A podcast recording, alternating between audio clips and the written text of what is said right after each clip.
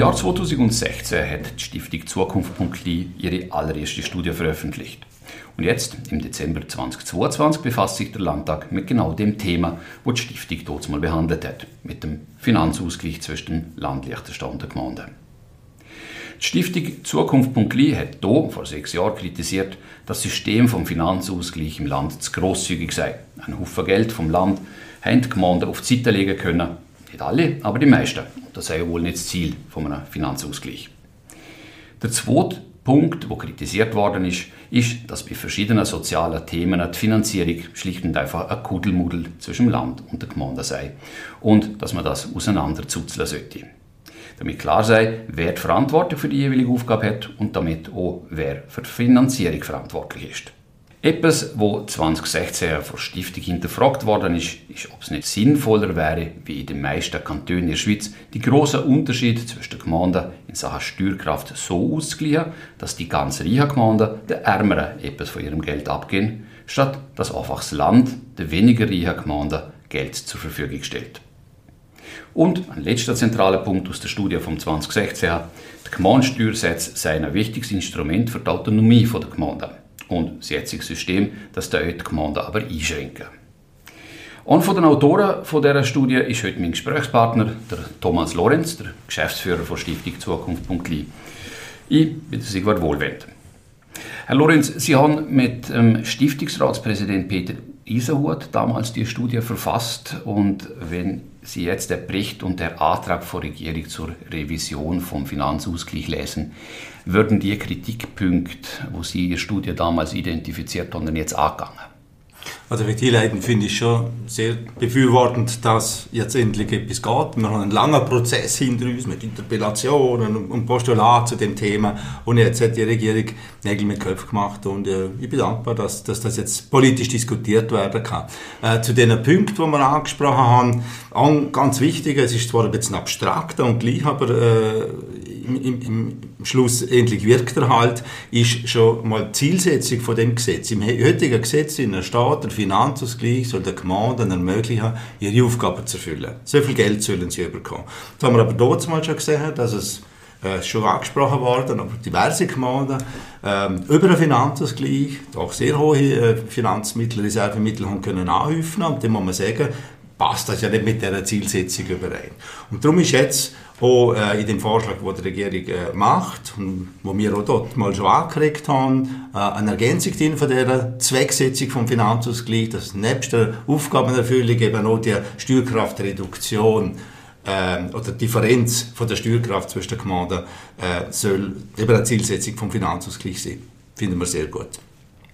Das andere Thema, das angesprochen ist, ist die Mischfinanzierungssituation. Also wer ist für welche Aufgaben zuständig? Neben dem Sozialbereich sind so äh, grosse Aufwendposten im Bildungsbereich, die noch nicht bereinigt sind. Ähm, es ist auch nicht ganz so einfach, das muss man natürlich attestieren. Es ist, man kann nicht einfach sagen, wir nehmen den Brocken zum Land und den Brocken zu der Gemeinde und dann geht es schön auf. Es ist nicht so. Kann man, kann man vielleicht dort ein Beispiel machen? Also wo, wo ist jetzt so eine Mischfinanzierung? Ja, zum Beispiel bei den Lehrergehältern. Bei Lehrergehältern äh, dominiert das Land in der Regelung. Das Land sieht, was Lehrpersonen verdienen, wie groß eine Klasse ist. Also alle die Komponenten, die zu, Bild, wo, wo, zu Personalaufwand im Bildungsbereich führen, wird vom Land bestimmt. Oder? Äh, und Gemeinden zahlen gleich 50 Prozent der Löhne äh, im Kindergarten- und Primarschulbereich. Da kann man darüber diskutieren. Im Sozialbereich ist es die wirtschaftliche Hilfe, sind es Ergänzungsleistungen, es ist die stationäre Hilfe, also Defizit von Lack und von, von Lebenshilfe Balzers, wo auch 50-50 äh, aufteilt werden. Und wir sind der Meinung, dass wenn eine Instanz zuständig ist, für die Regelungen einerseits, aber dann auch für die gänzliche Finanzierung, dass es zu effizienteren Lösungen führt. Aber äh, das ist ein Thema, das jetzt in dem Schritt nicht angegangen wird, finde ich aber überhaupt nicht zwingend wichtig ist, dass einmal auch Komponenten, zum Beispiel Finanzausgleichsgesetz, wie wir es jetzt diskutieren, angegangen wird und die Regierung hat angesprochen, dass sie in einem weiteren Schritt äh, daraus bereit ist, über, über Aufgabenentflechtung zu diskutieren. Was ja aber per se nicht im Finanzausgleichsgesetz stattfinden würde? Nein, überhaupt nicht. Es kann dann sein, dass aufgrund von, wenn man Aufgaben neu zuteilt, das Finanzausgleichsvolumen muss angepasst werden, entweder nach Haufen oder nach Hahn. Oder? Aber wie gesagt, wenn einmal der Automatismus angepasst ist, äh, dann ist das so einfacher möglich. Dann gibt es einen Punkt, den haben wir jetzt noch nicht angesprochen, und zwar äh, es ist das ein Fachbegriff, ähm, horizontaler Finanzausgleich versus vertikaler Finanzausgleich. Jetzt, wer da nicht ganz so ist in, äh, in Materie, weiß vielleicht noch nicht, worum es da geht. Kannst du das einmal beschreiben? Man muss sich das so vorstellen, wir reden einfach von unseren zwei Staatsebenen, am Land und der Gemeinde. Und vertikal heißt nichts anderes, dass der Geldfluss heute von oben nach unten, vom Land an die Gemeinde fließt. Heute haben wir nur einen vertikalen Finanzausgleich. Und wenn wir über horizontalen Finanzausgleich reden, dann reden wir davon, dass auch innerhalb von der Gemeinde ein Ausgleich stattfindet. Das ist eigentlich der einzige Unterschied zwischen diesen zwei Begrifflichkeiten und das äh, soll jetzt ja angegangen werden. Und jetzt schlacht ja die Regierung so eine Anpassung vor, wo mehr in eine Richtung von einem horizontalen Aus Finanzausgleich geht. Äh, also, dass die beiden Krösusgemeinden Schau und Verdotz etwas von ihrem Geld zugunsten von jetzt den weniger reichen Gemeinden abgehen. Ähm, klingt gut, oder? Ja, wir sind sehr dafür, dass das System jetzt so angepasst wird. Wenn, wenn die Anpassung passiert ist, hat man noch später vielleicht mehr Flexibilität auf veränderte Rahmenbedingungen, auf veränderte Entwicklungen zu reagieren. Was uns eher überrascht hat, ist das Volumen, jetzt, das vorgeschlagen wird. Ich hätte mir gerechnet, dass äh, wenn jetzt eben Schafe dort sind, sind vor allem die Steuerkraft starker Gemeinden, kann aber auch sein, dass Blanca, Grand Prix, die auch sehr hohe Steuerkraft pro Kopf haben, mit um mal zu kleinen Zahlen werden äh, zugunsten von der Empfängergemeinden äh, im, im, horizontalen Finanzausgleich, aber dominant sind natürlich Schafendots. Um nochmal der, äh, auf den Punkt zurückzukommen, ähm, die Idee ist, dass ungefähr 7, 8 Millionen von Schafen von dort umverteilt werden sollen. Das ist ja Geld, das nachher äh, die Empfängergemeinden fließt. Und damit gerechnet, dass damit natürlich der eben bisher vertikale Fluss vom Land in dieser Grössenordnung reduziert wird. Vielleicht nicht ganz, oder? Äh, aber doch deutlich reduziert wird. Das passiert jetzt nicht. Also eigentlich kommt das, was bis jetzt vom Land geflossen ist, plus die horizontale Umverteilung voll zu dem Finanzausgleichvolumen dazu ist ein politischer Entscheid. Mir hat er überrascht, äh, gerade angesichts eben von der finanziellen Lage von der meisten Gemeinden. Das Problem ist, immer wenn wir, wenn wir über das Thema reden, wir haben elf Gemeinden, eine ganz heterogene Landschaft. Äh, darum ist es immer schwierig, von der Gemeinde zu reden, oder, weil die Ausgangslage unterschiedlich ist. Aber jetzt, also da kann jetzt 14 Millionen Franken mehr in Finanzausgleich einfach nur, nur vom Land, sondern eben auch jetzt äh, voraussichtlich jetzt mal erst einmal von Vaduz und von Schar. Äh, das heißt ja, dann stehen ja noch mehr Mittel zur Verfügung und dann werden noch mehr Reserven angelegt in einen Teil von der Gemeinde. Ja, genau. Ein Teil von der Gemeinde ist, ist ein gutes Stichwort. Ja, ich, ich rechne schon damit, dass es das Finanzausgleichsvolumen jetzt so steigt, dass es bei einzelnen Gemeinden einfach nur dazu führen kann, dass, dass die dass die Finanzausgleichsmittel nachher wirklich auch Wirkung entfalten im Sinne von, da, da wir etwas gestalten und so weiter.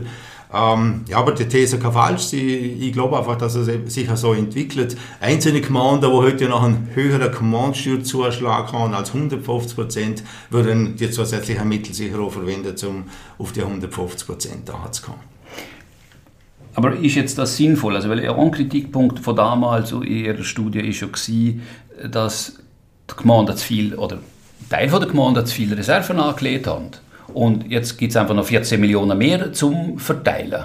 Ja, es ist das so. Eben, darum wage ich einfach die These, dass es bei einem Teil der Gemeinde, bei einem relevanten Teil der Gemeinde, so weitergehen wird, die Reserven angelegt werden. Argument, das dann ähm, gerne ins Feld geführt werden, ist, die Gemeinde braucht auch finanzielle Mittel, zum Beispiel für eine, für eine sinnvolle Bodenpolitik. Also wenn man eine Möglichkeit hat, zum Grundstück zu kaufen, zum wieder abtauschen, für eine Gemeindeentwicklung, dann kann das Geld eingesetzt werden. Also recht.